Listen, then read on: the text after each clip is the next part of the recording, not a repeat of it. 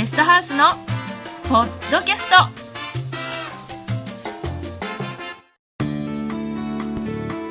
ご機嫌いかがでしょうか？ベストハウスです。前回は工務店が行う見学会の見方をお送りしました。見学会では綺麗な設備機器や床や壁の材料や色そして間取りなどでは判断せずになぜそれを選んだのかを聞いてポリシーや住まいの思いを聞くことが大切ということをお伝えしました。今回はさらにいい工務店を見分ける方法を伝授したいと思います。見学会やオープンハウスに参加してみてこの建物の思いやポリシーを聞きました。次に内部の仕上げを見て腕の良し悪しを判断します。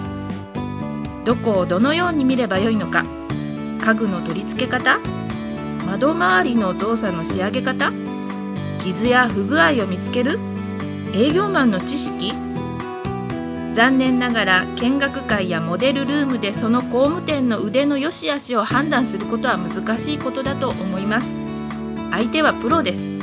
不具合や欠点を見えるようにしておくわけがありません。肝心な部分である基礎工事柱や針などの骨組みそして断熱材の施工方法配線工事のやり方などなどもう見ることはできません。そこで素人である皆さんでも誰でもわかる簡単な方法が一つあります。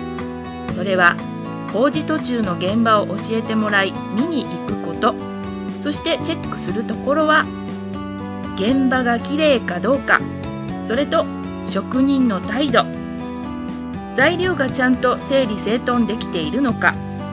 ゴミが散らかっていないか職人はくわえタバコで仕事をしていないのかちゃんと挨拶しているのかこれは誰が見ても分かります。そして職人さんの修行で一番最初に教わることが掃除。1に掃除2に掃除。掃除なのです。現場が散らかっていると怪我をしたりどこに材料があるのか分からずに手間がかかったりいろいろな弊害が出てきます。基本中の基本である整理整頓ができていないと何をするにも不効率。少しは仕事の流れで汚れていることはあるかもしれませんが目に余ることはあってはなりません。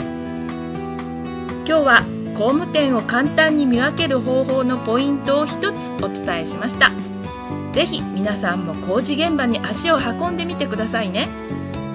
事件は現場で起きていますから。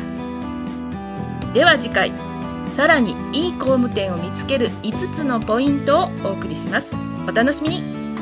以上ベストハウスでした。